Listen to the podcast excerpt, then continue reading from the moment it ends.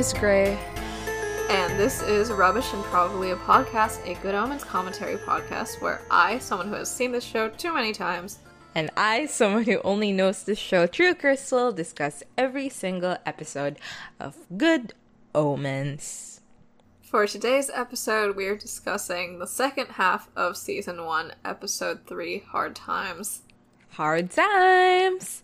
So, last week we discussed the first four part days ago or of- whatever. Yeah. Yeah, I guess so. We discussed um the cold open, I guess is what you could call it, of season Yeah. one, episode three.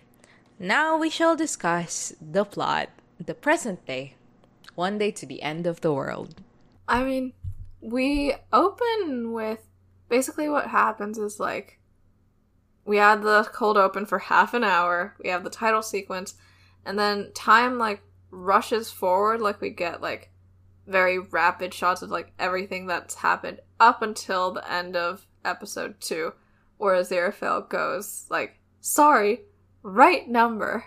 I think that that sort of implies that like all of that flashback was to sort of explain Aziraphale's actions upon meeting the like knowing the address of the Antichrist, right? Yeah, Which I like guess so. like that is sort of the way that it's being framed to me. And I don't know if I got the takeaways that explain what is why is Aziraphale's doing what he's doing.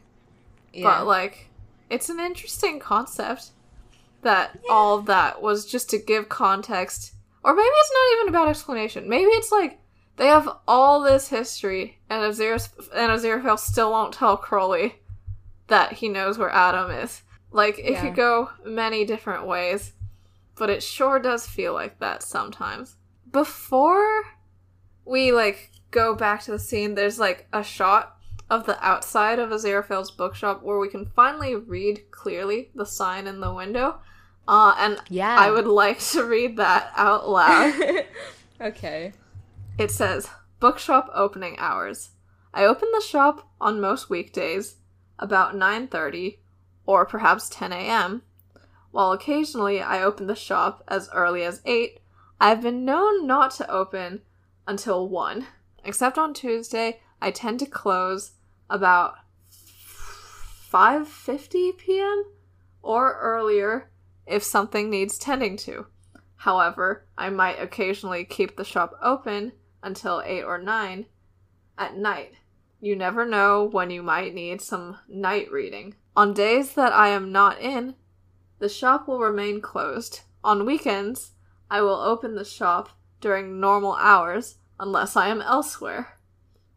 Bank Mondays will be treated in the usual fashion with early closing on Wednesdays or sometimes Fridays. For Sundays, see Tuesdays. AZ fell bookseller. He does not want anyone to come in ever. God bless. Literally, the thing about the 9 to 5 opening hours is that it's so anti working class, but you know what? AZ Fell, purveyor of books for the gentry, is anti everyone. Exactly. so it's okay. He's anti working Yeah. class or any class whatsoever. Inside the shop, he's like trying to figure out why isn't any of this scene in the podcast guide, by the way? I'm so sorry. I thought it was short, so I deleted it. Everything matters to me so much. Also, this is important. Like, this is like all we get of his mindset before the bandstand, basically, right? Like, we need to analyze No, this get- shit. we get a lot from the heavens scene. Yes, sure, fine. Whatever. Okay, so he knows where the Antichrist is now, right? And Yeah. he decides that he should probably tell Heaven. Now, in the book, we get a passage before this Oh, where yeah. it mm-hmm. goes He ought to tell Crowley. No, he didn't. He wanted to tell Crowley. He ought to tell Heaven. He was an angel after all. You had to do the right thing. It was built in. You see a while, you thwart. Crowley had put his finger on it right enough. he ought to have told Heaven right from the start. And then following that, it says, but he'd known him for thousands of years. They got along. They nearly under- they nearly understood one another. What a line! He sometimes suspected they had far more in common with one another than with their respective superiors. They both liked the world, for one thing, rather than viewing it simply as the board on which the cosmic game of chess was being played. Well, of course, that was it. That was the answer, staring him in the face. It'd be true to the spirit of his pact with Crowley, if he tipped Heaven the wink, and then they could quietly do something about the child. Although nothing too bad, of course, because we were all God's creatures when you got down to it. Even people like Crowley and the Antichrist, and the world be saved, and there wouldn't have to be all that Armageddon business, which would do nobody any good anyway, because everyone knew Heaven would win in the end, and Crowley would be bound to understand. Yes, and then everything would be alright. God, he's such a silly, goofy guy. But, like, I wish that we got more of this Yeah. in the episode. Like, the idea that, like, he, like, that telling heaven is true to the spirit of, like, his pact with Crowley is such an interesting, like, way for him to have spun it. Like, cause it's like, okay, I believe heaven's gonna stop it. I can't tell Crowley because technically he's the enemy. But, like, this is doing like what Crowley would have done. This is like doing the right thing to prevent the world from being ended. It reminds me so much of what you said, I think in episode one, where Aziraphale does things and then like justifies those actions to mm-hmm. himself to mm-hmm. come to the conclusion that they're good. And this one has that vibe Yeah. of like him being like, oh, but surely it's the right thing to do. And it's like, oh, you little guy. Yeah. Though I mean, I think he he does believe it. Like he's good at deluding course, himself. And yeah. also I feel like if he like especially in the book, he doesn't have as much contact with heaven, so he doesn't really know how much they suck as much as show Aziraphale does. So like I don't think that his conclusion is that unreasonable. Like he absolutely should have told Crowley, but like I I get why he did what he did in the book. Why he did what he did in the show, less so. Does the But yeah. bandstand scene happen in the book? No. Ooh. Then all the uh, what's all this then? Yeah. What is all this then? I mean, yeah, didn't Neil Gaiman just said his fucking thing about how like when he was writing, he was adapting it for TV, he just found that structuring it like a love story helps like fill it out better and make more sense. God, literally like finally giving in to like 30 years of your fans saying that this is the love story of all time just because you were like, well, it made it easier to write. Of course it would make it easier to write because they are in love and you were stopping that from coming out on the page. I mean, he also sort of character slanders both of them in the process of making them in love. But, you know, Yeah. as I stated in our previous episode, I'm I'm taking a new mature approach where I just view them as completely separate characters. So, Aziraphale's like practicing how he's gonna tell Heaven about all this. I mean, he's just being a silly, goofy guy. Honestly, in his practice, he tells them where Adam is, and he says, "I have his address, so we just have to eliminate him now." And he does like little like punches on eliminate to demonstrate. And then he goes, then everything could still be okay.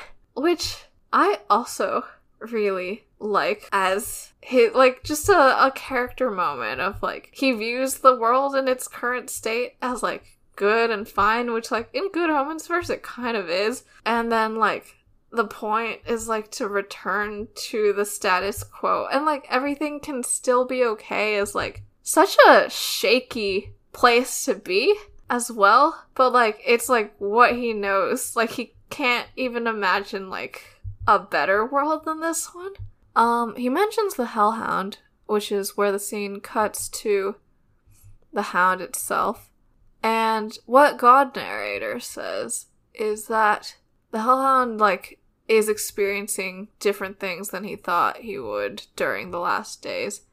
And God says, Form shapes nature. There are certain ways of behavior appropriate to small dogs, which are in fact welded into the genes. And then she goes on to talk about like him trying to scare the cat and it not working. And I think this idea of form shapes nature is very interesting to me when you apply it to To Adam. Aziraphale Yeah. and Crowley. And Oh. oh, to Adam too, sure. Yeah, I guess that guy's also there. I remember I remember when Crystal was fucking making the cover photo for episode two. And they were like I guess there's other characters in Good Omens as well. That's literally what's happening right Yeah, now. I think I specifically was like, I just made it a stupid, boring picture of the them walking out of the ice cream shop because I feel like sometimes we have to acknowledge that there's other people there too. and there are. And in the books, are. I would say that I like more of the characters in a more even way, but in the show, they just clearly have made it the Crowley and Aziraphale show. I've heard somebody say uh, in the Good Omens books, Crowley and Aziraphale are just part of the story, as opposed Yeah. to the TV show where they are the story. Okay, fine. Yeah, we, we can talk about it in terms of Adam. It is interesting. Like, you know, he's in the body of a young boy. Like even the evils that he does are Yeah. based on Young boy Yeah. evils right now. Yeah. Back to talking about Aziraphale and Crowley. um, I mean, they're in human bodies. They've been in human bodies for 6,000 years. They've had the same ones the whole time because they've never been discorporated before. And, like, Is that true? I feel like. I think it's they say that definitely heavily imply. I think, I think there's a okay. At least I think it's heavily implied that Aziraphale's never been discorporated before in Mhm. a later scene. Um, but right, and like they're like the only angel and demon that I feel like have been stationed on Earth for this long and have been in their bodies for this long. I wonder if that has shaped nature because like there are a lot of times when they're in situations where like they could have miracled themselves out, but like they don't. And like whenever like someone on fucking Tumblr asks fucking Neil Gaiman on fucking Tumblr about it, he always says something like, "Oh well, they've just been on Earth for so long that they like sometimes forget that they can't that they can do things in like not the human way," which I think is sweet. And Wow. A rare Neil Gaiman W. I mean, I think he is just covering up his plot holes with like things that he knows the Tumblrinas will go crazy for, and you know what? It's working. Yeah, I, it's like that's about habits, but I also wonder if their bodies also shape what they recall themselves as being capable of or are comfortable doing. So Adam walks by Jasmine Cottage, and he overhears Anathema being just really upset about having lost the book. Like, she is picking up pots and smashing them against a bench and, like, yelling, like, I can't believe it! 350 years my family kept it safe! 350 years! And she's crying. And, just, yeah, sorry, girl. Can I Um, say something about Yeah. Anathema's fashion sense? Yeah. And it's that we saw her as a child. Like we saw her Mhm. mom. We saw their house. They didn't dress or like live in a house of this aesthetic. Which Yeah. means that she like chose this. She was like, Well, I'm an occultist, as she puts it. So She's like, Well, Uh-huh. I'm an occultist. I'm going to commit to the bit so hard. Yes. And she did. and I love it. I love it. she that. looks great. She does look great. Like the especially like the dress and the boots uh, combo later on when she's on the street. Oh, it's really wonderful. Yeah, yeah. All of her clothes are like sort of like like she's got like velvety like dresses or like blouses with skirts that like have a lot of ruffles and like like puffed Pleats, yeah. sleeves, Mhm. and her hair is like always like down, but like part of it's up in a bun. Like it's great. She looks And she amazing has at that- all times. She has those beautiful big glasses. Yeah, very nice. Good for her. Very nice. Adam comes over to check in on her because he's a nice boy. She tells him what was up. They have an exchange where he's like a charming young man in like title case in a way that like verged on annoying for me. Like his line about how like oh like I wrote a book and it was about a pirate who was a famous detective and there was part of it in a spaceship where a dinosaur comes out and fights with the cowboys like I like it's too much, Neil Gaiman. It's too much. Like you can't just cram every single like boy activity you can think of into like two sentences to be like here is a child. Isn't it funny that he's a child? Look, cowboys and detectives and dinosaurs. Like I when I was when I was 11, I I kept my writings a lot more thematically tight than that. whatever. Adam can do whatever he wants. They introduce themselves to each other properly. She's, you know, upset about how some men in a car came and stole her book but didn't actually mean to steal her book.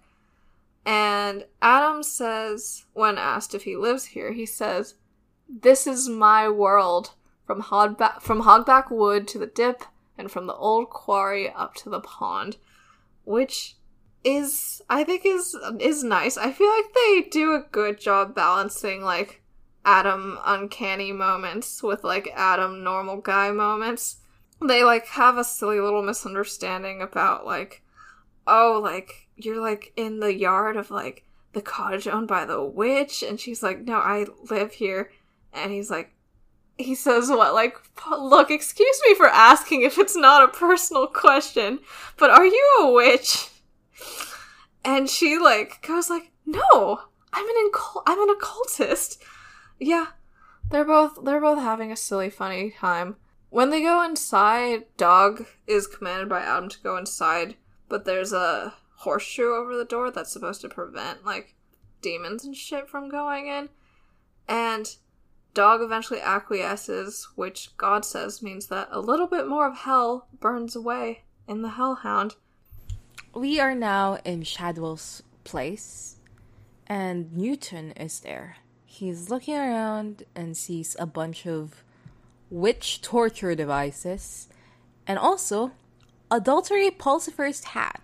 Fun, I guess. He brings out a ledger of quote unquote members of Shadwell's Witchfinder army. At first, the names in the ledger are completely normal names like Commander Williams or whatever, whatever.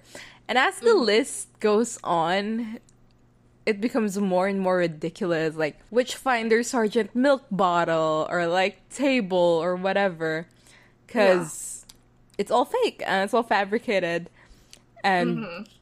Shadwell just invented all this crap. So we go to Shadwell, where Shadwell actually is, and it's in a restaurant where Crowley is meeting with him. Did you notice Crowley's newspaper? What's it say? It's called The Infernal Times, and the stories are like uptick in exorcisms in blah blah blah city. Like he's reading like the demon newspaper. Right in front of a witch hunter. I love that. Exactly. Love that. I wrote in my notes, we realized that Shadwell thinks Crowley is the son of the Crowley he met in the 60s, but I think many people have realized that before. But yeah, Crowley sends Shadwell to find Adam in Tadfield. And, you know, his details are quite limited. He just says there's a boy there who's about 11 and he's in Tadfield. Look for anything suspicious. Also, he pays this guy this guy 250 pounds. Is that a lot that- or is that not a lot? I mean, it it's not a lot, I think. Also, like I don't think later, Shadwell refers to it as annual dues, which like so. No, I think that one is different. That one is Oh, for okay. this one is for a job, and I think Aziraphale is just sponsoring this guy for no reason whatsoever. Okay. Why is Yeah. that? Because like we don't see how Right, how Aziraphale and Sh- meets- well. Shadwell. So Uh-huh. could it be that the angels are supporting witch hunters?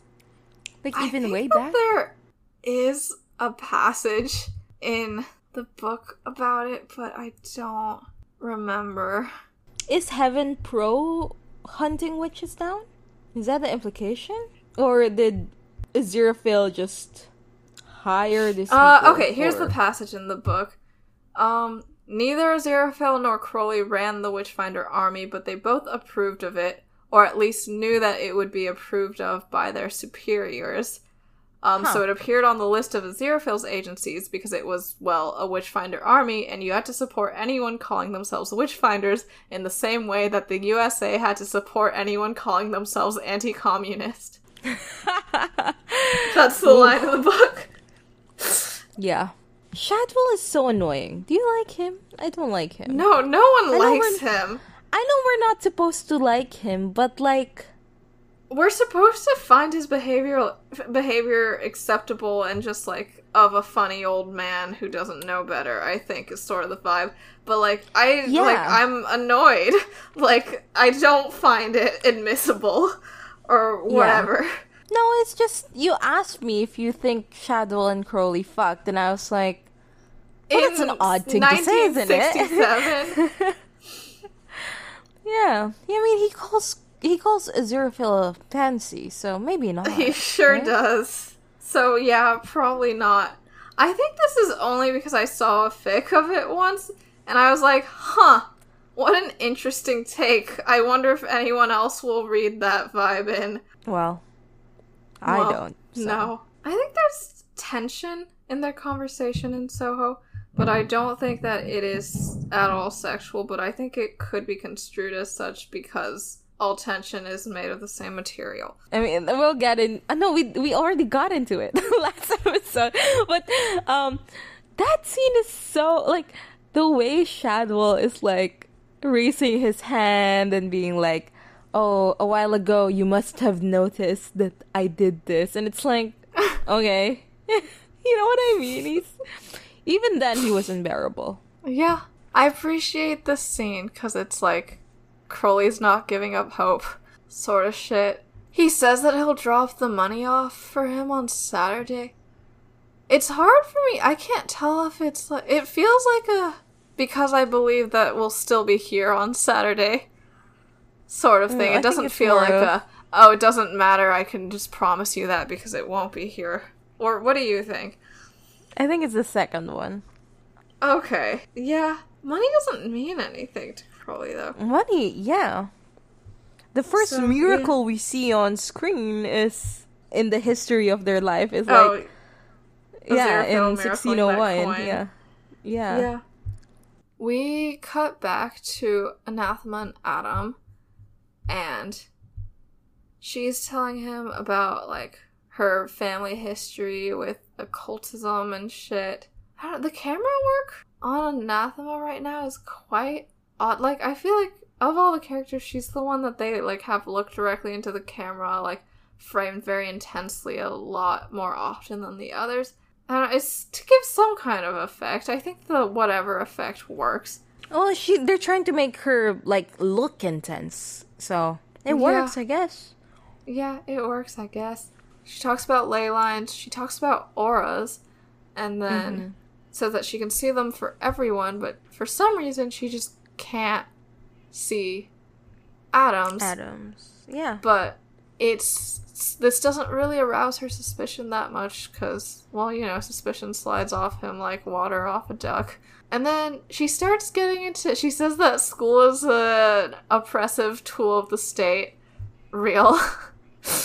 Real. And then, um, and then she's, she starts talking about like just like environmentalism stuff that like is sort like sort of is on the border, or I don't even know exactly. She's yeah, okay, like, like, it they varies just from like thing that is happening and is real and thing that's a little Yeah. bit girl, what are you're talking about, you know?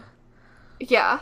Right, like they're clubbing baby seals, they're cutting down the rainforest so you can get a cheap hamburger, blah blah blah, global warming, nuclear power, etc. And it's like, yeah, some of these things are real issues, and it's kind of weird that they're being lumped in with the other things, but oh well. I mean, I feel like all her talking points are things that I've seen in organizations that exist. So, like, they're like, I don't think her opinions are like fringe opinions necessarily. Mm-hmm. Um, but like, that is that is what is up. Adam agrees with her that nuclear power stations suck, but he thinks that that's the case because there was nothing bubbling or green smoke and no one was wearing a spacesuit. And Anathema's like, yeah, we need to get rid of all of them. And Adam's like, mm hmm, for not bubbling. And then she sends him off and she gives him, like, she says, if you're interested in any of this stuff, I have some old magazines here. And she hands him a bunch of, like, a bunch of, like, copies of old, old, old, Old. copies Yeah. of the New Aquarian, this magazine. And like you see some glimpses of the headlines and Yeah. they're not related to this stuff. It's like Atlantis discovered, like Kraken in the ocean, and then like you know, my personal favorite, Secret Tibetan Masters, the facts from fiction. Which is like, okay, so we're just Yeah. doing Orientalist Orientalism, yeah. conspiracy theories here. And that's gonna be like the same thing as global warming? Or, I mean, it it's not like, okay, the writer having all these things together isn't necessarily equating them. It's just like for anathema, there's like a bit of a slippery slope from like real problems into like conspiracy theory shit or whatever. But like, Yeah. I still, I still like upon all my readings and my rewatches, I'm still just sort of confused about what they're going for here. And maybe they're not going for anything. Maybe they were just like, this would be fun. Yeah. Like, sure, maybe it would be fun. I mean, I have said that I'm mm. kind of aware that Anathema and Newton will get together. I don't know how they would get together, like to what degree, but mm. damn, would they be an odd, odd couple? Mm. like They guy sure who joins a witchfinder army, uh, who Yeah. like promises to make you feel like a man or whatever and girl who reads all of this shit like okay I don't know. This is like a small thing or whatever, but like like Anathema's race isn't specified in the book.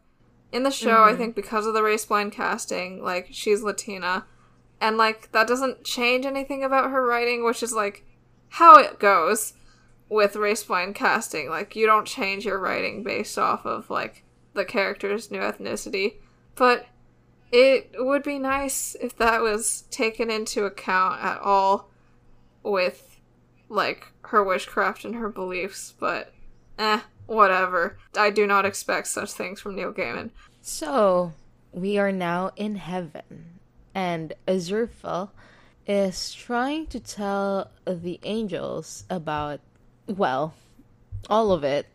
But he's having a hard time conveying uh, this situation because every time he says anything it's it's with an air of well it's not impossible or like oh it might have or it is a possibility. Like he is hedging all of his fucking bets. And yeah he tells them like oh you know i think maybe hell has lost the boy. And like they don't believe him. But he is like oh it's it's possible that the demon crowley and then he laughs nervously and it's like and is like oh um his wily adversary keeps me on my toes i tell you. And like Like, What is literally, friendship is too revealing because this is how he fucking talks about her. And he's like you know i think the the fact that um the ambassador's son is um hellspawn may be a ruse and that the antichrist might be? And then he pauses a bit. You can see the gears turn in his head. And instead of saying Tadfield, he says somewhere else. Yeah. Like where is like demanded of him and he like he like commits. He's like I like he decides not to tell them. He says that he doesn't know, which I think is at what point do you think he decided that he didn't trust heaven enough to actually say what he was rehearsing in the bookstore? I was gonna say it's after he said that like hell has lost the boy and they like keep questioning him and being like no no no no that's not true but like even before that he was already very hesitant and already Yeah. Acting like maybe he shouldn't say all these things you know so like did he just get up there and immediately was like oh no no no no but like it's too late he has to talk to them I don't I don't think he was like I What do you don't want think? to tell them every anything at all. I think he like was like okay, I'll tell them and they'll like kill the boy or do something and then we'll be fine. And then like he sort of gets up there and he's like, "Oh, I don't trust these people." But like I still need to see like how I can save the world cuz I don't want it to end. So like I'm just gonna like do all this bets hedging and like hypothetical stuff because I want to like weigh my options like what would heaven do if I told them and then I can go back and think about whether or not I should tell them. Eventually the angels say that like it doesn't matter whether um the antichrist is somewhere else or not or someone else or not. There was a war before there was earth and there will be war again. Um you know the angels walk out leaves Aziraphale there.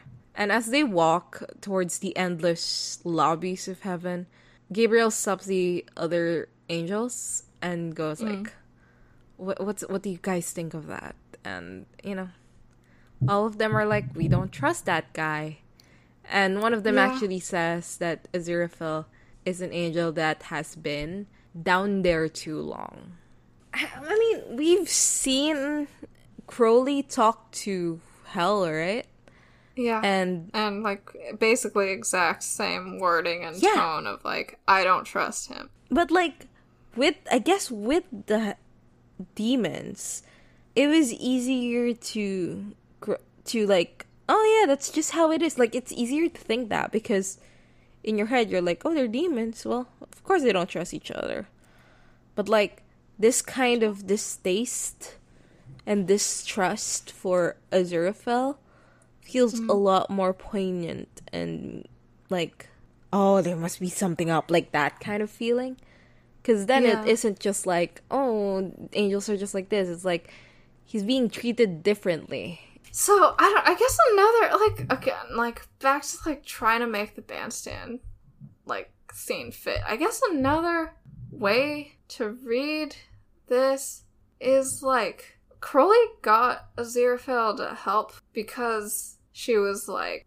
well, like they can't actually be mad at you if you're like thwarting me. Like, how do you know that thwarting me isn't part of the divine plan as well? And like every time Aziraphale's reported up there in the past, like it's definitely been heavily implied that they still want the war to go on and that like Mhm. they're happy about they're it. yeah But like I feel like he never like they never explicitly say that, but like here like he finally like does it. He finally asks like, "Well, there doesn't have to be another war, does there?" And they say like, "Yes, we want another war no matter what." And like the way that I read it like all the first times I watch it is like, well, this is like about Aziraphale's trust in heaven being broken, etc., etc. But like, if I'm trying to, if I'm trying to fit fucking bandstand scene into here, like maybe this is like his trust that what he was doing was part of the plan in the first place. Like that's the part that gets broken. yeah Like he's like, okay, oh, I've been doing the wrong thing this entire time. Like I can't Yeah. keep doing this. it's not part of the plan anymore yeah Yeah, oh and I feel like that's the best way that I can understand his actions. Yeah. I find it so fascinating also that the way heaven dictates what needs to be done. It never is like you can't do this. Hmm. Aziraphale is not denied anything. He's not denied food. He's not denied um pleasures of the flesh or the whatever. Like he's not like nothing is off limits He's for him. denying like you said, like the pleasures of the flesh. no, like even when you said right, like when he was like, "Oh yeah, I'm doing all I can to stop the apocalypse," they were like, "Well, okay, it's fine, I guess." You know, like Mm. he's allowed to do anything. It's just that there's one thing that he's not allowed, or like he has convinced himself that he's not allowed. That's the crux of it. I think, yeah, I feel like for the stopping the apocalypse stuff, it was just like the angels all believe in the divine plan so much and like also don't believe in a Aziraphale at all. So it's just like, oh, I mean, like he can do whatever he wants because like it doesn't really hurt us in any way. Yeah. But I feel like at this point they start being a little more wary. Damn, do they really think Aziraphale is so incompetent it's unreal? I mean, they better do because he is. I, he literally is, though. he's not that bad. he's not that incompetent, but yeah, okay. For yeah, Yeah, maybe he is. maybe But is. so's Crowley, and that's what's important. We go back to Anathema, and she's in town. She's seeing everyone's auras, and it gives me a headache to see through her eyes. So she must have a headache all the time. Maybe that's why she has such an intense gaze. Um, oh, by the way, yeah. um, did you mention that like the reason Oh, why? the fucking. Sorry, I totally forgot the fucking zoom out. Okay, I forgot. At the end of the Anathema and Adam scene, I actually quite like the scene. I don't know why I forgot it. Uh, God narrator is like, like Anathema didn't really like consider the. Sorry, let me find the actual line. Okay, it might have helped Anathema to understand what was going on if she understood the very simple reason why she couldn't see Adam's aura. And then it starts like zooming out from Adam really, really fast until we get to like the entire globe. And she says, It's for the same reason that people in Times Square can't see America. And we see that his aura is like a giant, like red, like glow that covers like at least all of the UK and then like yeah, a good amount a of bit like more. Yeah, yeah, Europe and the ocean around. And I thought that was neat. That was neat. that was neat. Good job. You did a visual and it was cool. And it was cool to go to heaven right after because it does feel like the we're zooming out of Earth and now let's go even up higher. Yeah, I I did find fascinating when I first watched this. I didn't really catch the visual. I don't know why. Maybe I wasn't looking. The panning out and the aura being as big as an entire country, like it didn't sink into me that that was what's happening. So I just didn't know what the fuck like Times Square America thing was about. Like what was that about? And I'm like, ah, because like America's so big, whatever. Yeah. I recall also not understanding it the first time I watched it and having to like go on fucking Reddit and read someone's response about it. So I think this is a pretty common phenomenon because I feel like the aura is like I feel like it's hard to like see the visual they presented and be like, "Oh, that specifically is Adam's aura." Cuz it sort of just Yeah. looks like a regular glow that you might just put as a effect to be pretty on the earth or something. Anathema runs into RP Tyler, who is played by No idea. Fleabag's dad. Man, who give a shit about a Fleabag stab? Get Claire in here or get no one. Fair. I just think every. I think I get excited whenever I see any Fleabag actor anywhere. Like the the rat tooth guy is in the after party season one, and that was exciting to see. He's neighborhood watch, and he's very suspicious, very grumpy. He thinks that anathema is casing the joint for what? Who even knows? and he very much doesn't like that she is American. She asks him to help her find the Antichrist. She goes like, 11 years ago something came to this village, some sort of beast or creature, and if your neighborhood watched, maybe you noticed. And she does this thing where she like smiles and like taps him on the chest at the end of that, which is like is she like trying i mean it's like a flattery thing but it also just looks like flirting or something weird that like she's trying on him to get him to answer the question. Like it i found it quite jarring Mhm. and like i don't know i feel like i've always read anathema as an aromantic lesbian and like this this move really helps solidify that for me like she's like Yeah. i have to ask this man a question um well from all my youtube tutorials that i watched about persuasion and flirting and things like that i think i should do this like her mannerisms are like a bit unsettling or like just off during this interaction and I, I think it's because she's an aromantic lesbian to me. And he thinks that she's high so he he has a funny little line where he's like tadfield is a perfectly respectable village. If you're coming here to smoke your fatty spliffers and bimble off to woo woo land then i suggest that you go elsewhere. Like back to america. Anathema's not even american in the book. Was it really? yeah What is she? It just. I think she's just like British. But like she did move to the village. Yeah, right? have to like from like elsewhere in the UK. Ah, okay. So we go to back to Shadwell's place, and Newton is still there, looking over the paper, cutting out pieces of strange occurrences and whatnot. And the phone in the hall rings, and Madame Tracy is the one who answers it, and it is Aziraphale, and he's looking for Shadwell. He calls himself Shadwell's sponsor, Mm-hmm. which you know we've talked about a while ago, and he asks Shadwell to poke around Tadfield, and you know Shadwell's like, okay.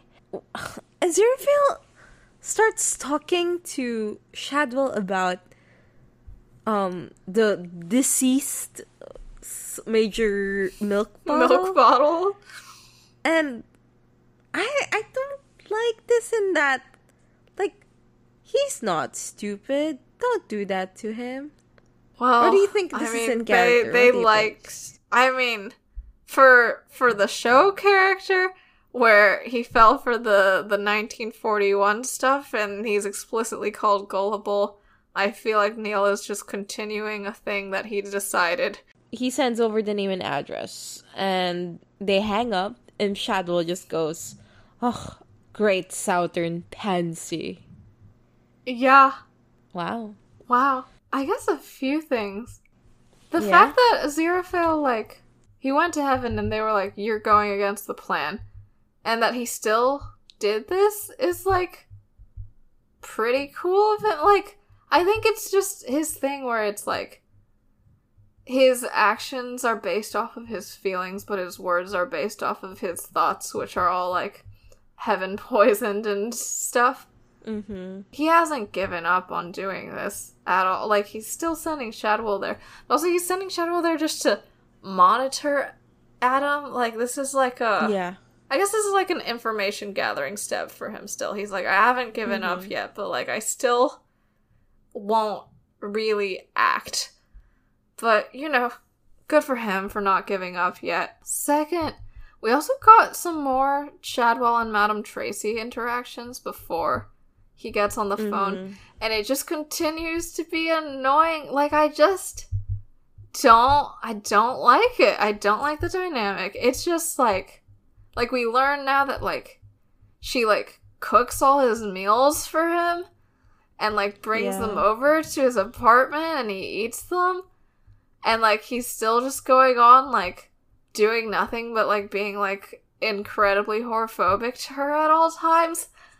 I just I don't like the idea that this character I just don't like Shadwell as a as a as a concept as like the old man who's like old fashioned and like cranky, but Mhm. like you know everyone around him still tolerates it and thinks it's okay because he's just silly or whatever. I'm annoyed about it. In the book, like they take this out, but like it's like he has his landlords um are I think Bangladeshi and like he's Mhm. like racist towards them and stuff like that. And then there's a passage about how like you know despite all of this people just can't help but like Shadwell. And it's like no That's so No! not true. I no, I don't like him. No one likes him. Stop trying to portray him as likable. It's annoying. I'm annoyed. Sorry, Madam Tracy. Okay, and I guess third thing. This is the first time Aziraphale gets homophobia in the show, right? We've talked about his mm-hmm. first book, homophobia, but you know, just to note that maybe if Neil wanted to clarify that they can never be gay because they're not men, and apparently you have to be a man to be gay, he should have taken out all the times that he experiences homophobia that is specific to like being a gay guy or just a gay person who is masculining. Perhaps that would help your case, Neil Gaiman. Neil really said like everybody in the world sees him as gay and he may as well be but he isn't I'm like girl Yeah. come on I, it's very important to me that Aziraphale, like Aziraphale chooses how he looks. He chooses his presentation, and he chooses his voice, cause like these are all things that are not like really part of heaven. Like he decided them, and like he decided that like he was going to present as like the gayest guy ever. So like yeah he is gay. Like that's how he self-identifies.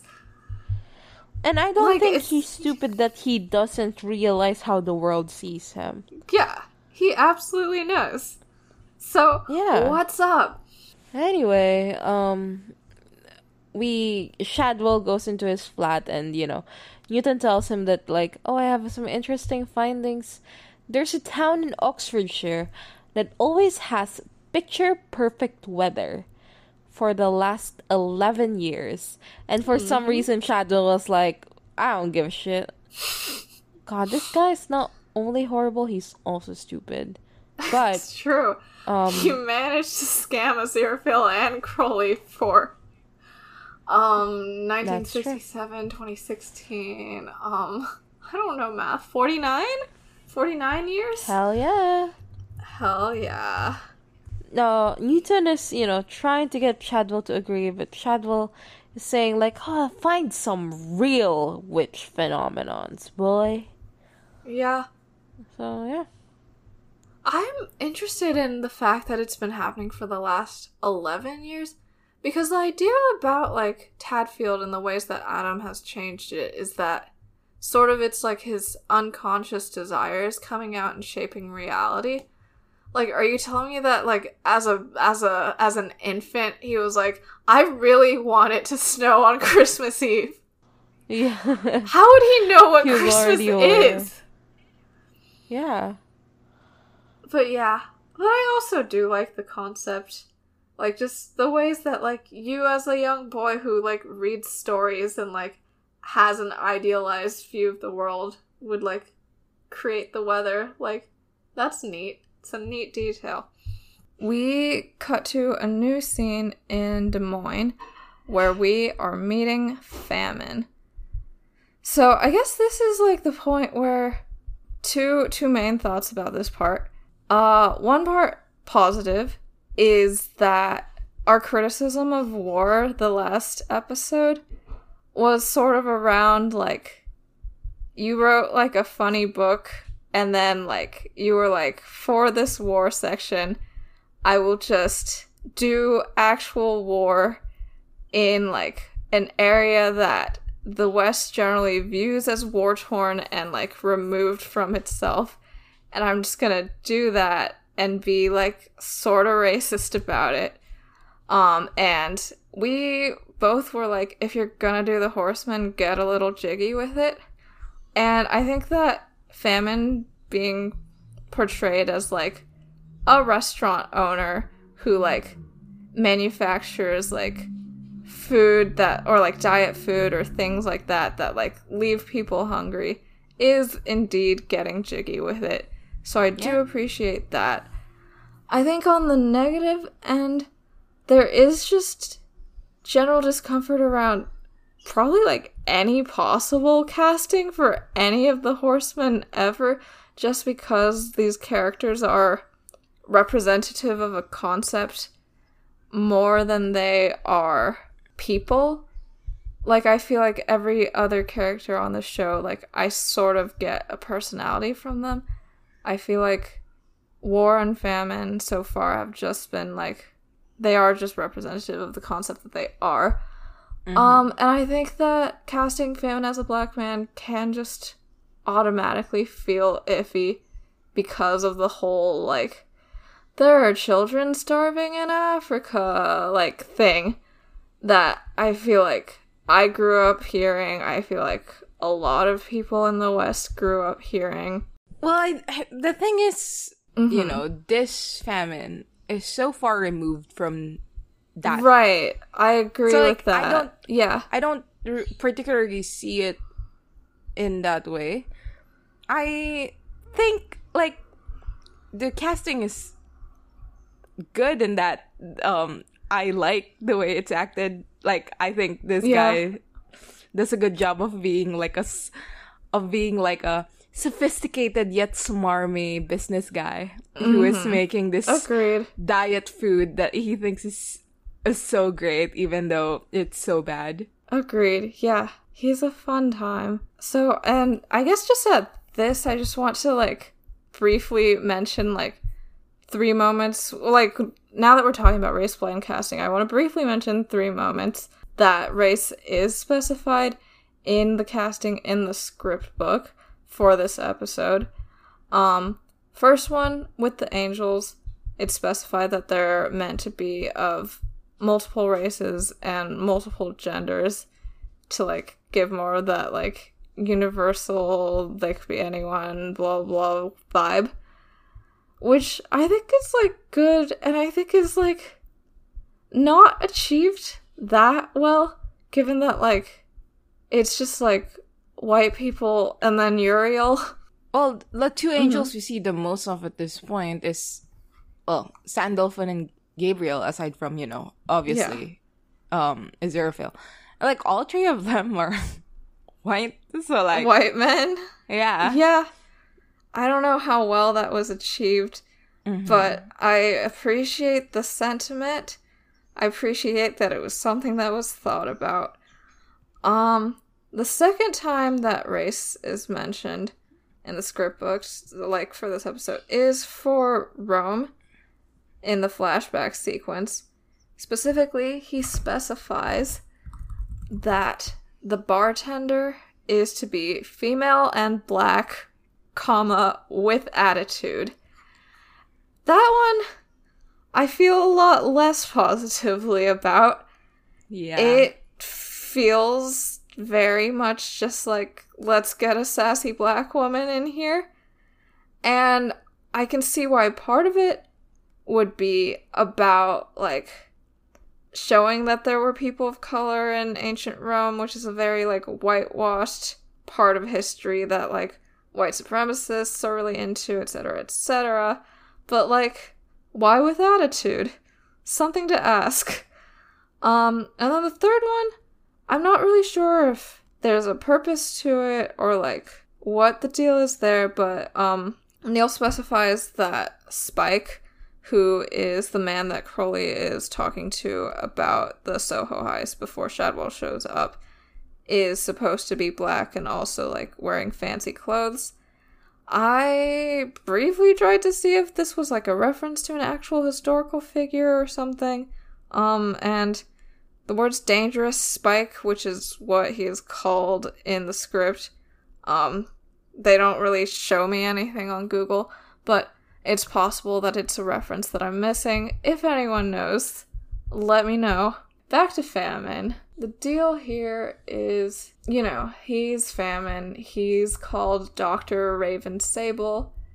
We first meet him with his assistant in a fancy restaurant where like there's no food, it's just like froth and lavender scented air and all that. He sort of says like excitedly to his assistant like I've never seen a room full of rich people so hungry before.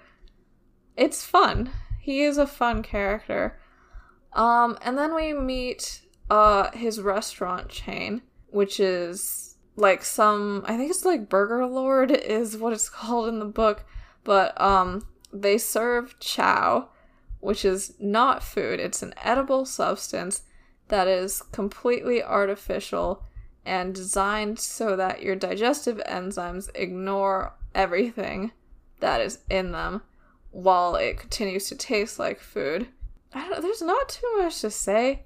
Like, cool concept. I think that in the book they tie it a little bit closer to diet culture than they do in the show, but like, I'm fine with this scene. Yeah, like the only tight in here is really the towards the end when like he goes, it's good for people who are trying to lose weight or all their other organ um system usage. And I was like, yeah, Yeah. that's pretty funny. Like can Yeah. cause weight loss and kidney failure. So fucking true. Sure can.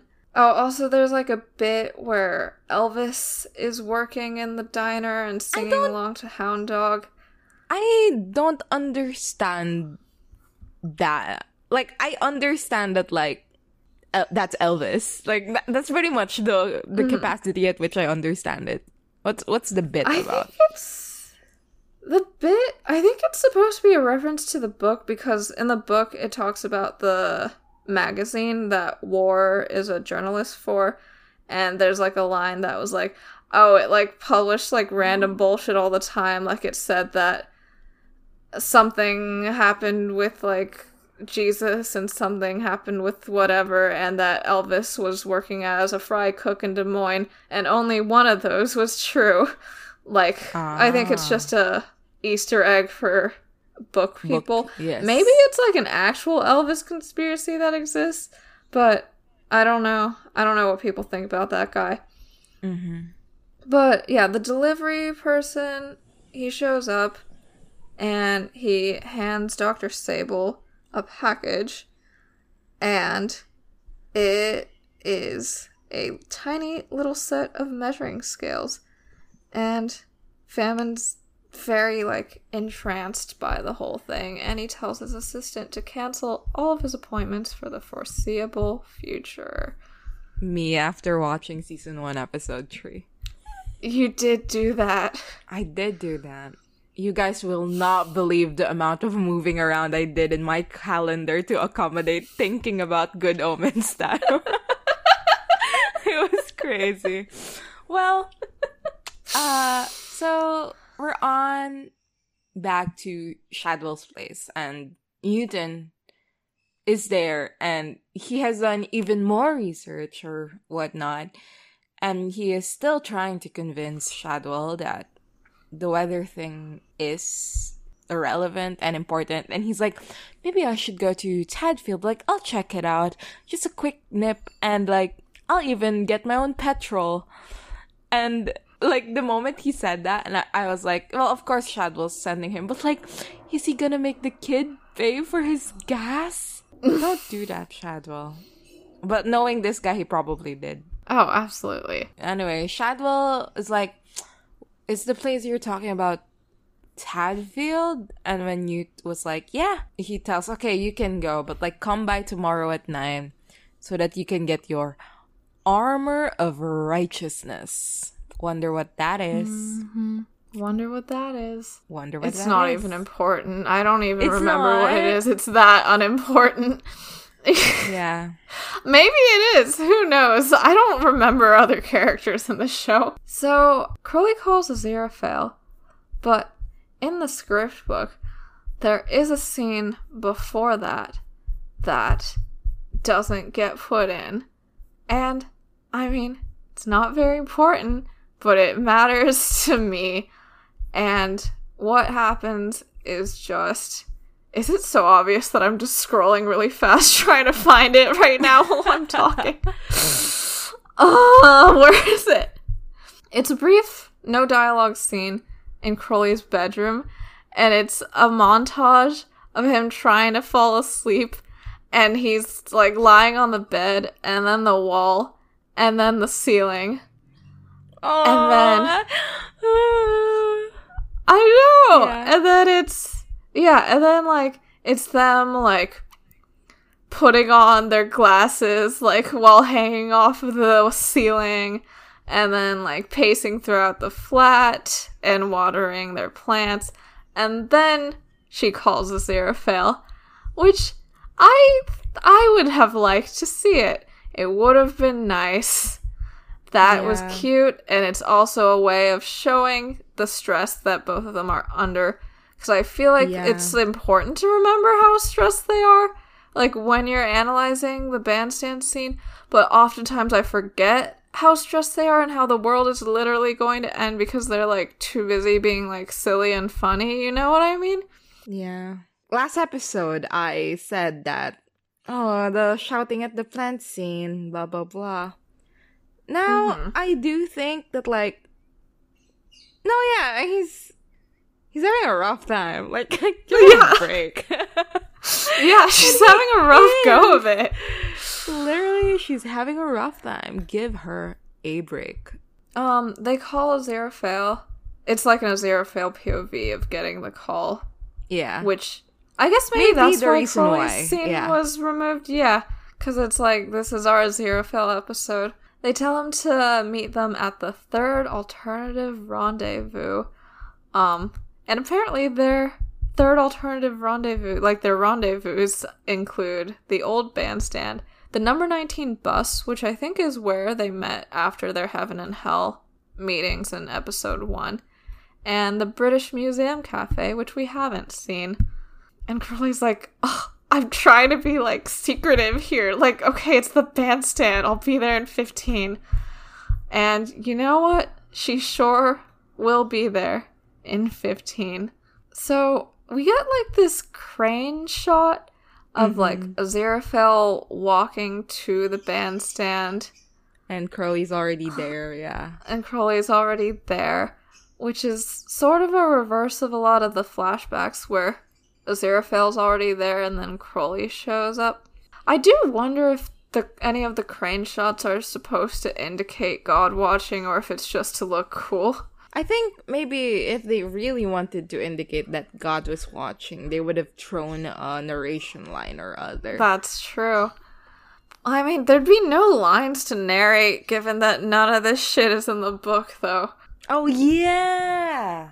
Yeah. Is it implied that it happens in some way in the book? Like, does the rest of the No. story add up? Like, no, not really. No. I don't think this happened in the book. I don't think this would happen in the book. They're different people. Yeah. Yeah, they're different people. He shows up and Crowley asks about news. And Aziraphale's nervous, lying, etc. Because Crowley's like, Crowley's like, oh yeah, so do you have the missing Antichrist's name, address, and shoe size yet? And Aziraphale's like, shoe size? Why would I have his shoe size? You know, I'm so impressed with you, Crystal, that you don't even Uh-huh. attempt to do any of the accents. No, just- God. Yeah. Yeah. I mean, Crowley how speaks in such a certain way, Yeah. doesn't And he? I'm yeah. not gonna break my heart by proving to myself that I can't ever be him. Oh, okay. But yeah, I will I will never do a voice ever, ever, ever, and Crowley should call me and I would treat her so much better than Aziraphale ever could. I would never ever fumble he, she, they, goth David Tennant. But anyway. So Yeah. Crowley's like like I was I was joking, I also have nothing. And at Crowley saying that she's got nothing, Aziraphale says, It's the great plan, Crowley. Which means like first off, Aziraphale has the information. Yeah. He's choosing not to tell it. And now he's telling Crowley, God wants you to not know shit. yeah. What a rude thing to do. The discussion we had about what Buck Aziraphale was thinking was, um, I think it could be applied here, but I doubt it. Especially later on in this scene where it's very evident that Crowley really, really, really wants to stop the apocalypse and doesn't seem to be beholden by any obligation to hell whatsoever anymore. Mm-hmm. So, Yeah. I have no idea what Aziraphale is thinking. I mean, I guess like what he's he means is just like God doesn't want us to be able to stop it. And maybe Yeah. we shouldn't. Yeah. But like I also don't know if that's does he what he, think that? means. I mean, I, I guess he just had a really bad meeting with his boss. I get it, but like I also don't. yeah. It's odd. It's very odd. But also, like, I guess I have to remember that this betrayal already happened last episode when he chose not to tell Crowley about the book and then lied to them on the phone Yeah. already. Like, it's happened. Like, this is maybe just him sticking to his guns. But then I Mhm. wonder why it happened last episode as well. Like, why didn't he? I mean, like, was this even like like was, this a fucking long con? Was it like I will work with you, but if I find anything that's like truly, truly important and confidential, I just won't tell you? Like, how long did he know that he didn't that he wouldn't trust Crowley enough? Or that he couldn't trust Crowley enough? Cause like I mean, I think when you go into panic mode, like there are like mindsets Yeah. you can revert to. And one of those is just like I don't know anything. Anything I do could fuck everything up forever, so I should just do what like I'm told by heaven. Yeah. So like, okay, but like, that's I, he's also calling Shadwell and telling him to keep an eye on Adam. Like, what's up? I mean, it's fine to have contradictory statements and contradictory Yeah. actions, because like that is sort of how like, one yeah. shows like your internal strife, and like yeah. maybe he doesn't like mean anything he's saying right now because like i think he doesn't mean some of it but it's Of just. I, I find it difficult to understand why because i'm not an aziraphale understander And I guess neither am I, even though I hesitate to say um the words love when referring to his feelings for Crowley for no fucking reason. do you feel comfortable saying that crowley loves aziraphale Yeah, I think so. He really does. wow though, okay yeah he really does yeah okay so yeah you truly are you can be aziraphale coded without understanding everything i suppose This well, maybe. Um, so Crowley sort of shouts toward the sky, like, for the record, great pustulant mangled bollock to the great blasted plan. In a Yeah. overhead shot that I think is kind of silly. like, I think it's fine. she kind of just looks silly to me. But like maybe Yeah. it's just about the futility of shouting at God when she don't give a shit. Sorry, when she Yeah. degaff. Shoot the gap. Yeah. And then Aziraphale goes, May you be forgiven. What is all this then? What is What all is this? all this then? I can understand intellectually that he still loves God and has a strong faith in her, but like, I don't think I've seen anything from him that implies that this is true. Okay. Do you think like after the conversation with Gabriel, Aziraphale just has lost hope? Because that could be a way to look at it. Like now Okay. it's like he just understands that it's going to happen and Yeah. this is all gonna end with him and Crowley on opposite sides. So might as well not engage, might as well not like hope for anything else. Might as well just tell Crowley like, well, I hope you be forgiven. You know, like Yeah. because the thing is, like maybe if I see how he acts next episode, I'll understand it more or like have confirmation or rebuttal over this. But I think that could be a way to look at it right now. I suppose so. Especially because, okay, like where it goes next is Crowley goes, I won't be forgiven. Not ever. That's part of a demon's job description. Unforgivable. That's what I am. And Aziraphale goes, He goes, "That's who what," and I love it so much. It's completely Yeah. irrelevant to anything. I love No, it when people cute. say the WH and then they pronounce the H the in the HW, beginning. yeah. Yeah. Same. And Aziraphale goes, You were an angel once. And Crowley goes, That was a long time ago. So, okay, so is the idea like, okay, like, it's hopeless. We're gonna be fighting on a war on opposite sides. Come back to heaven? Is that, like, is that an interpretation? Like, come back to heaven, will win, I'll keep you safe? Like, what is that it? I don't think it is. It's just an. I, actually, maybe. There is a fun part in the book where both of them ask the other one, Hey, do you think your people would give me asylum? I was literally just about to ask you the same thing. Probably not. Okay, well, we're screwed. But, like, the, the show versions would just, like, literally never do that because they're worse. I didn't Yeah. say that. But. you were an angel. I just don't. I don't like that. Okay, what does that mean? Like, once you had faith in God and the great plan, and like, you would just let things happen? Or like, no, once you were like of- a good person, even though like she is a good person all the time, and it's like independent from her nature. I don't know. It's like it's a response to like I won't be forgiven. It's what I Yeah. am. So maybe it's um who you are has changed. You were an angel Yeah. once. It doesn't have to be this way always.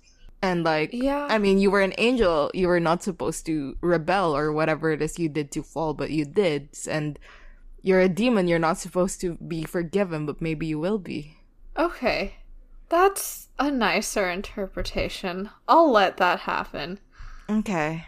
Crowley's like, okay, like we can find the boy. My agents can find him, which I that's like I know that they aren't seeing the signs coming up every time they show up on screen that say one day before the end of the world. So like they probably think they have more time than they have. But I do think that this is like such a recklessly optimistic thing for Crowley to say. Yeah. And like I don't know if I don't think that they believe it here necessarily. I think they're like sort of grasping at straws, but it is nice just to like just to see that both of them are still or at least Crowley is still trying and Aziraphale's still trying because he called Shadwell like that both of them are still trying despite all of this. Yeah. Thanks guys. Aziraphale is like, okay, and then what? Like if we find the boy like what? We eliminate him? Which is the same language that he used when he was practicing for heaven, wherein he seemed a lot more up for that to happen. But I guess just in the time being, he's just, I don't know, thought about what it's like to kill an 11 year old and gone, maybe not. I don't really know what the deal is necessarily. And then Crowley goes, Well, somebody does. I'm not personally up for killing kids. Which is incredibly funny of her to say, I think. But like very consistent with like everything where it's just like I don't want to be directly responsible, but I do need the world to be safe. Mm-hmm. And I spent so much of episode one being like, Aziraphale's so nice for never suggesting that Crowley do it.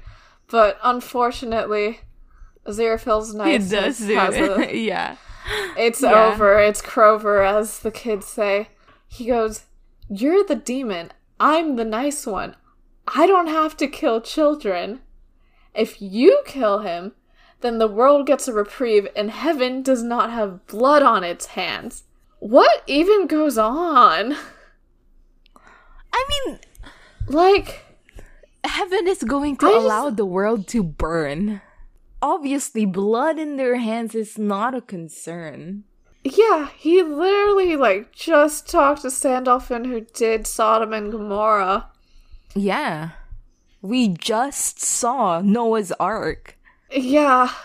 I mean, I just okay, I guess the idea is like I mean, Aziraphale means like I don't want blood on my hands. Yeah, pretty much. But like he's sort of hiding behind the company label, the I'm not consulted on policy decisions label in order to like bring the focus off of him. I mm-hmm. suppose is what's happening. And I I understand that. I suppose. But God, oh, don't ask Crowley to do it. That's so mean. I know I literally have nothing to say to Crowley telling Aziraphale to do it. Like I literally don't give a shit that Crowley did that. But Aziraphale, how could you? That's so mean. yeah.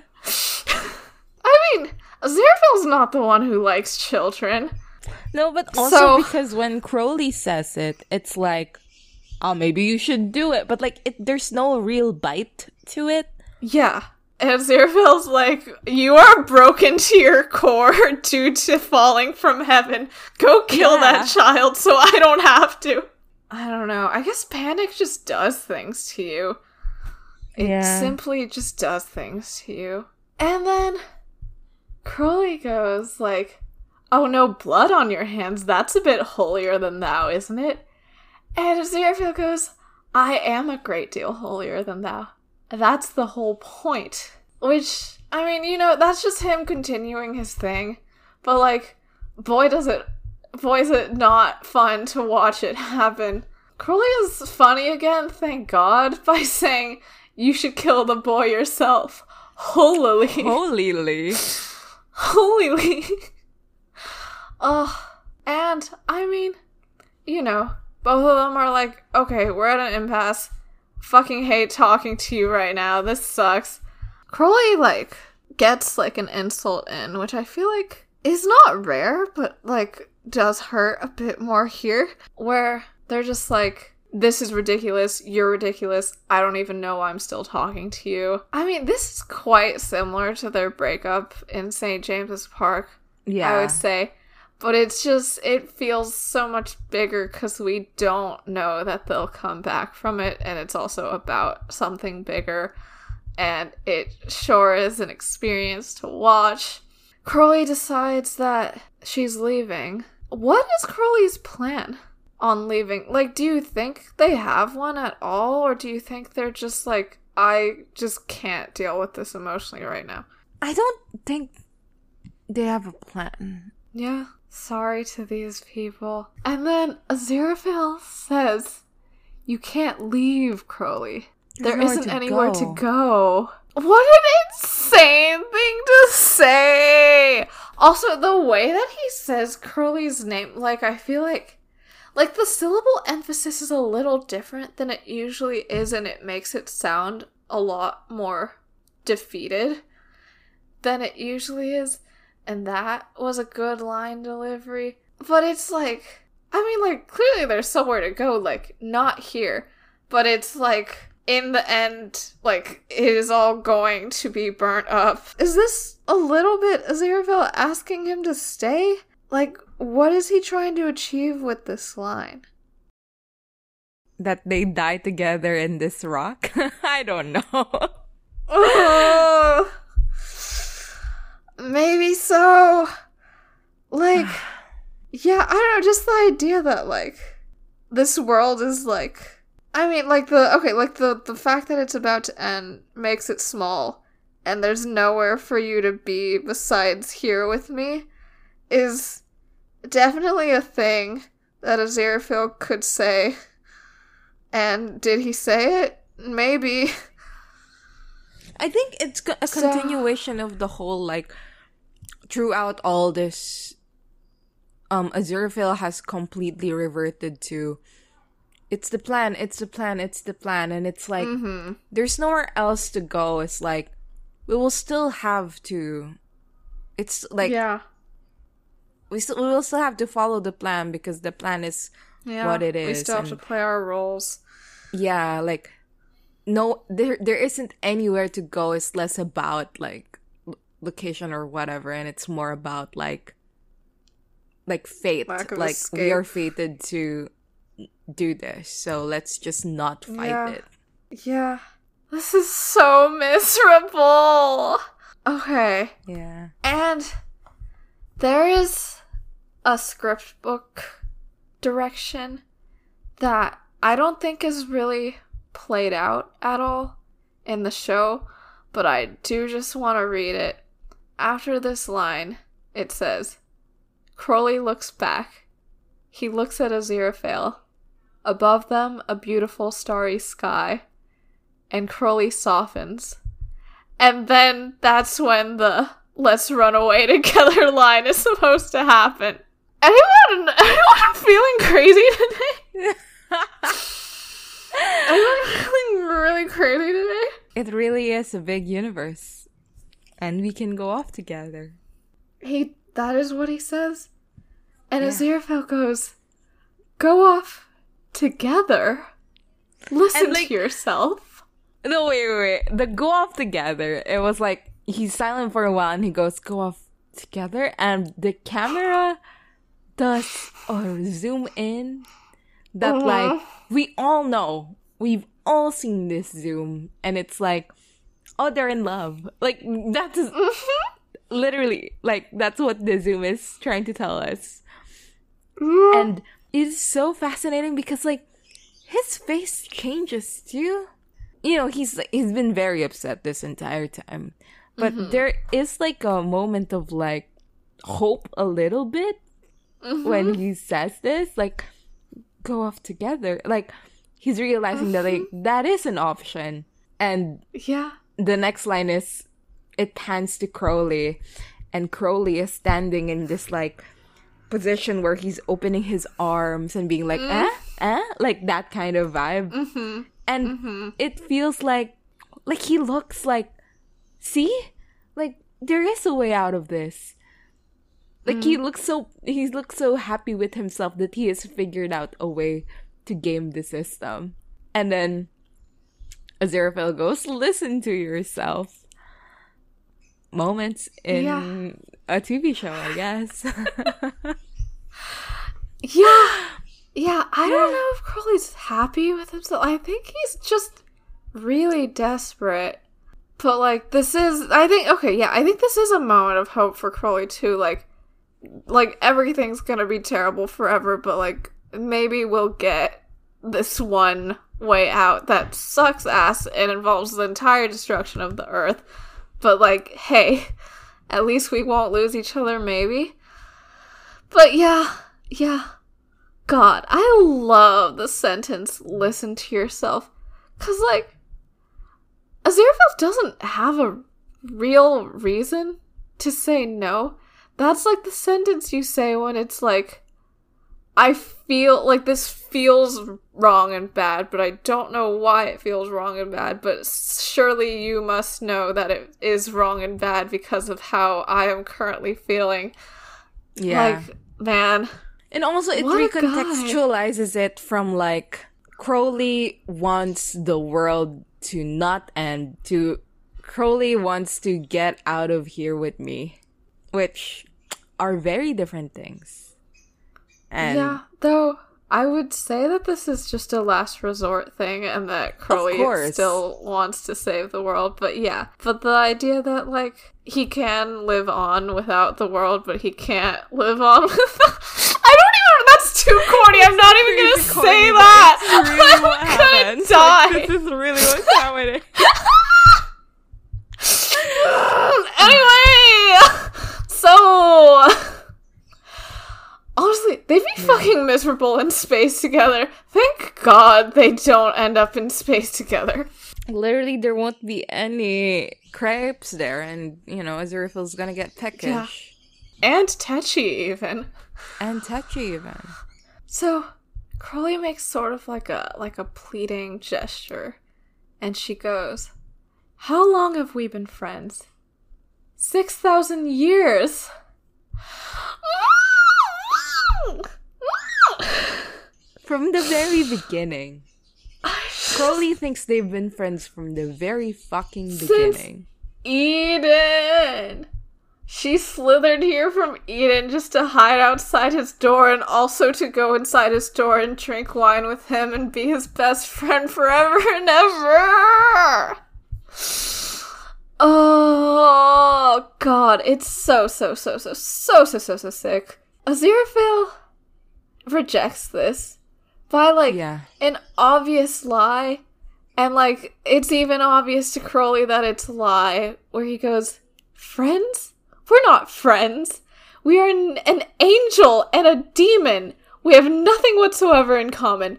I don't even like you. And Crowley goes, You do. Like, man, what is going on in here?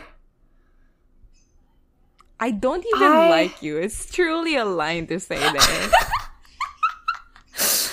like he's Like- just like flopping about for the most like puerile like insult that he can like come up with like he's uninviting crowley from, from his birthday party yeah, literally. Like, I don't even like you. We're not friends anymore. Like a fucking eight year old. Like, okay. but like still just to say it is still like it's still something it's definitely still something but i i'm glad that crowley like is not affected by this obvious lie at all like i'm glad that crowley has sort of this whole time been the one who has trust in their friendship Yeah. Like what with never suspecting Aziraphale lied to them and like calling him his friend Also, I like that it's like, we are not the same. And then the follow up is, I don't even like you. As if like, like we are not the same can be saved by, well, but you like me. But like, no, I don't mm. even like you. It's so childish, but like, I get what's going on in his head when he Yeah. is, I think, trying to convince Crowley and himself that this is how he feels. It's Yeah. like, in his head, it's like, we are friends, we're not friends. And he's like, why are we not friends? Because we're an angel and a demon, we have nothing in common. But you like him. I don't even like you. Like, you know? like I can very clearly see the thought process behind this, yeah um like this fucking barrage Yeah. of um comments. he's just like desperately trying to burn this bridge Yeah. in like the clumsiest way possible and like he can't even do it because like he's already like soaked everything that he's trying to light on fire with like the water of how much they are definitely friends who like each other. Also just the word friend in good omens in general like is so something because the thing is i feel like we didn't even think about it. In episode 2 like aziraphale on the phone calls crowley his friend but specifically he goes like it's to lie. Like he goes like oh i mean like we're friends. Of course if there's anything i would tell you as he like goes back to perusing agnes nutter. And then he wouldn't call crowley his friend like in 1601 so it's just i don't the way that he like they both know it's true. But like aziraphale will just like add and subtract the label whenever like it's the most like easy for him. What a guy. What a guy. They're all crazy. I'm crazy. Everyone's crazy. Finally, Aziraphale's like, also, even if I did know where the Antichrist was, I wouldn't tell you. We're on we're on opposite opposite, sides." sides. And Crowley goes, We're on our side. And then Aziraphale says, There isn't an our our side, Crowley. Not, Not anymore. anymore. It's Not anymore. over. It, this is so over. so ho where like the rejection includes the acknowledgement that something was there at all. Yeah. You know? Like you can't Like- reject something that wasn't being offered. Like eh, Yeah. ah.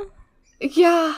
The script book says Crowley takes a deep breath as if he's going to keep talking, and then he lets it all go. Oh, it's so sad. I'm so And sad. I lo- like Crowley has, you know, the way he says things. He really does like make a bunch of noises and goes like, oh, you know. Uh-huh. I, Yes. I like here he goes like, right. Well then, and then he like stays there and goes, Goes like, mm, uh, yeah. like he literally just goes, uh, and I love it so much. And he starts walking Yeah. away. He's so clipped on right and well then. It's like clearly like he has to like rein himself back at the end of each syllable or else he'll like fucking cry or something. Or it feels like there's something stuck in her throat. It's very like oh god. Like thank God they have their sunglasses on. Cause like Jesus fucking Christ. Well, maybe if they didn't have their sunglasses on and Aziraphale could see their big, wet, sad yellow eyes all the time, this wouldn't have even happened. Have we considered that? So, the first time I watched this scene, I was so confused about Aziraphale's behavior that I went back and rewatched episodes 1, 2, and then 3 just like for like an Aziraphale centered rewatch just to try to see if I could understand anything. I think it helped a little bit, but I don't know. Grey, do you feel like you understand what Aziraphale's on about now? Well, I think personally that, as Willwood has said, I've made more mistakes than simple empty moments, and each one is out of character, as you know I tend to be. I think maybe You this is what? just Yeah. when you're in this much distress, the Yeah. decisions you made that are wrong are tend to be so removed from how you would usually act. I'll give him the benefit of the doubt. And By him, Yeah. I mean Neil Gaiman in characterizing Aziraphale. Uh-huh. well, we go to the last scene of this episode, which is um a while ago we actually see Adam like reading the magazines, right? And he is talking to his dad about them, but his dad is very dismissive and he gets quite upset that he's not being taken seriously, so he heads to bed early. There's like like scary music, like oh no, what's happening music that starts specifically when he says the line about how like oh there's like Tibetans and tunnels and they're spying on everything we do. And his parents suddenly look like very concerned and then he goes to bed. And it like they never follow through on this but it does really feel like a oh no is our like 11 year old son going white supremacist mode on youtube already? That is like that is pretty much the vibe, right? It's like yeah this kid is being white supremacized, which sure is a way to do it. Anyway, um, the last magazine he puts down before he goes to actual sleep is the is one that's about nuclear power. Um, as he goes to sleep, there's very very ominous music and whispering and all that, and um, we go to a nuclear power plant, and we find that the nuclear reactor there has stopped working, but the plant is still producing the same amount of power. And, you know, there's like bureaucracy, blah, blah, blah, but they eventually open the chamber. And when they do, the nuclear reactor is just not there. And it has been replaced by a lemon drop. Yeah, I will say that on the bureaucracy chain, did you notice the? That's well, I mean, yeah. There's what? That's gonna be relevant, or? Oh no, it's not going to be relevant. I just have a comment about the scene where the minister is on the phone and there's a male sex worker next to him. Oh, yeah. Yeah. Um, I mean, I don't really know what my comment is. I think it's just that. Okay, I mean, okay, like what happens is like the people in the nuclear reactor, they're calling up the chain of command for permission to open it up. And it goes to like a minister and he's shirtless in bed and he's like like you're calling me now, etc., etc. And there is a male sex worker in bed next to him who's sort of like tapping his watch with the like hurry up, I'm on the clock sort of thing. Um, and it is confirmed that this is a sex worker in the script. And okay, like this is supposed to be like a funny scene. And I don't think the fact that it's a male sex worker and not like a female sex worker or whatever is part of the humor. I think the reasoning was probably just like, well, we want like someone caught in like an awkward position and like doing like a female sex worker is like tired, like everyone's done it already, so let's just switch it up. But mm. like I I do wish that there were more that there were more queer humans in season 1 or that there were just more people around who were styled the way that this man is because like he has a very distinctive like look with like makeup and hair and like cheekbones and things like that that like I I don't know what my point is.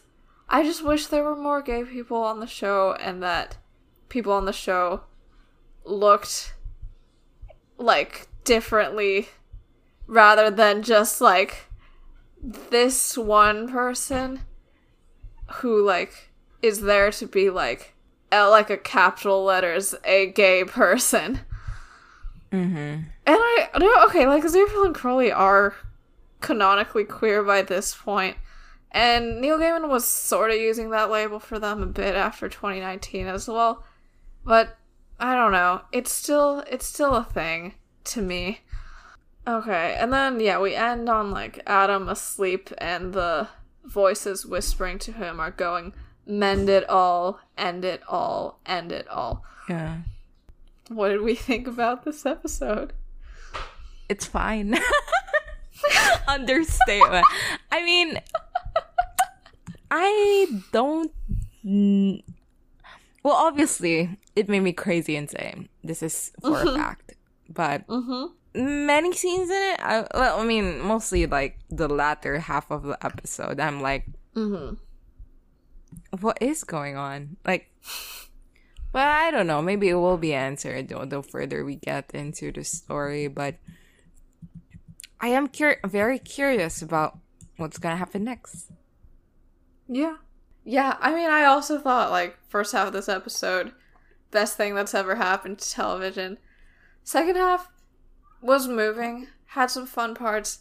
Some of it quite confusing. So, okay, in our in our wrap up first Gayest moment, Grey? I don't even fucking know. Probably the tavern scene.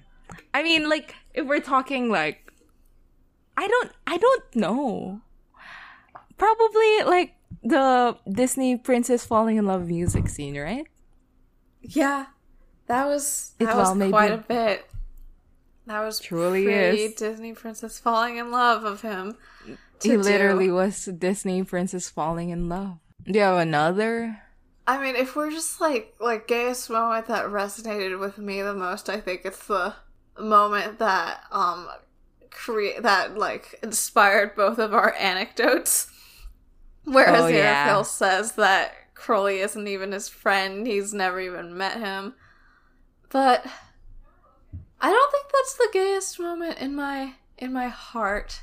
I think the gayest moment in my heart is Oh my god. It's Shadwell and Crowley. don't, don't! Ew, God. I'm sorry for ever saying that to you. Um, I was very confused when you did. Yeah, I did notice that you didn't respond to it at all, and I was like, that's fair. I think that Crowley asking Aziraphale, like, hey, like, can I drop you anywhere? Anywhere you like? Was one of the most vulnerable Crowley being in love moments in the flashbacks. Yeah. Mm-hmm. Like, yeah, he's just Aziraphale surprised him, and like he doesn't know how to be her usual cool self. So Yeah. Yeah. Okay. Transist moment. I mean, Anthony J. Crowley. Yeah, Anthony J. Crowley. Fundamentally, as a person. Yeah. Sorry. I have nothing to say. I'm just staring off into the distance thinking about them. I mean, I for the like I learned how to change your Discord um status for the first time Yeah, ever I know. so that I could make it the dialogue like Anthony, you don't like it? No, no, I didn't say that. I'll get used to it. Like this is the first time I've ever changed my Discord status and it is for that. So Okay, Grey, hit me with your predictions. okay. So, my predictions are with the emphasis of the not killing Adam, not killing kids situation, I think it's either going to culminate to Aziraphale being just like heaven and like giving in to like killing Adam. And like not like, by killing I mean like I don't think this kid's gonna die, but like at least like doing something to act on it. Mm. And I don't think it will be like a like Dean Winchester pointing a gun at Jack and not shooting situation. I think it will be Sam Winchester pointing that gun at Dean and shooting, but the gun is empty situation. You know what I mean? Like I think he will do it, Yeah. but like it's not gonna kill the kid. Okay. Or it will it may be like Crowley kills the kid and I mean again the kill, you know. And it's like you know, it's like a big deal given that he vehemently disagrees with the idea. I think the second one is less likely because mm-hmm. the show is very much trying to be like but Crowley's good, you know, and like killing a Yeah. kid is is like gonna throw that off course. So I'm more leaning into Aziraphale will try to kill this kid, I think. Okay. And my second prediction is I'm just going to read it. I think mm-hmm. maybe they'd meet in the me- middle eventually and like leave their alliances and be their own team, but also still attempt to stop the apocalypse. So it's not like they're going to run off together, but they're also going to stay here and do something. Mm.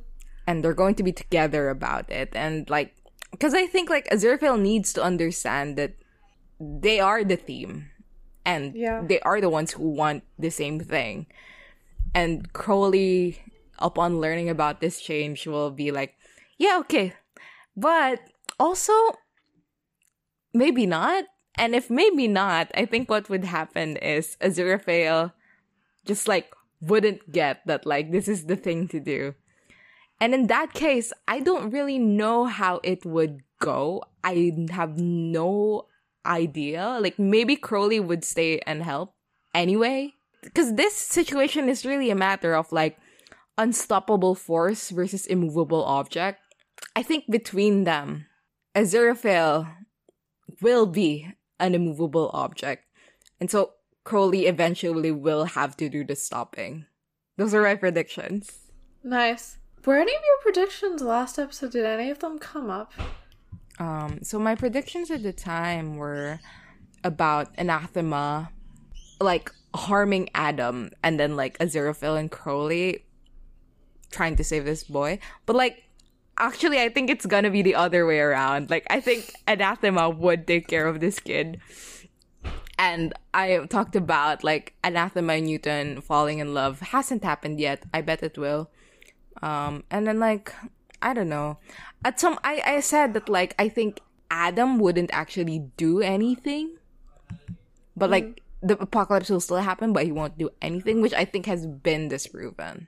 Like maybe he wouldn't do anything, like do anything, but things are happening directly because of him. So It's true. Mm-hmm. well, rating. Well- Let's rate this episode. First half, 10 out of 10. Second half, s- 7, 8, 7? Maybe 7. The second half is just so short and so empty of anything It's that the happens. same length as the first half. so it's like it's all elves, you know what I mean?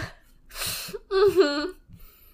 I, I I would count them as separate episodes. I think the first half is a 10 out of 10 easily.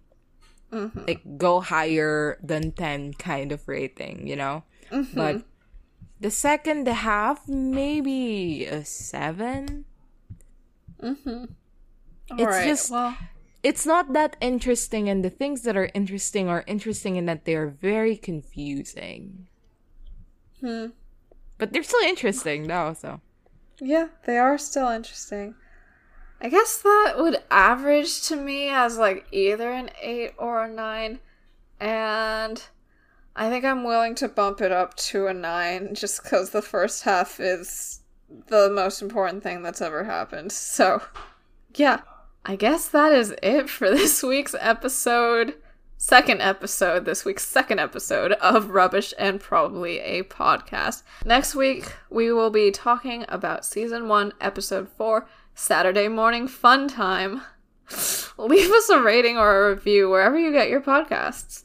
Follow us on social media. We interact through the account set up for our supernatural commentary podcast, Busty Asian Beauties. So catch us on Tumblr at bustyasianbeautiespod.tumblr.com and email us at bustyasianbeautiespod at gmail.com. Thanks to everyone who's donated to our Ko-fi at ko-fi.com slash Pod. See you guys next time. Bye. Bye!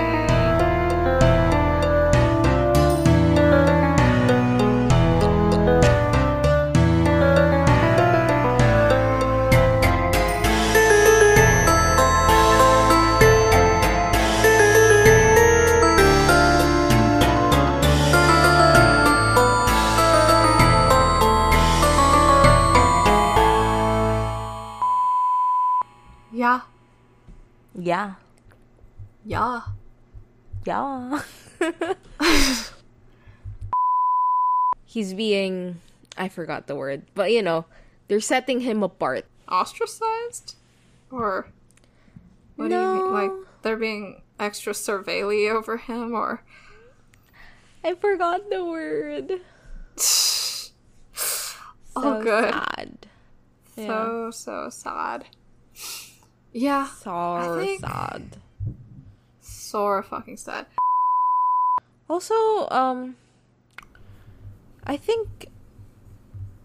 Fuck! I'm so sleepy. I'm forgetting everything. Oh no. um, I I was gonna say something that I thought was very poignant. Should I re-say all the things I said so that like you can recreate the thought structure that you had? what was what was the beginning of the sentence of your thing? Uh Lol won't try to fit it into the bandstand. Uh he comes in, uh the angels have never explicitly said that they don't want the war. It's just been heavily implied. Ah, that, okay. like- but how did you feel?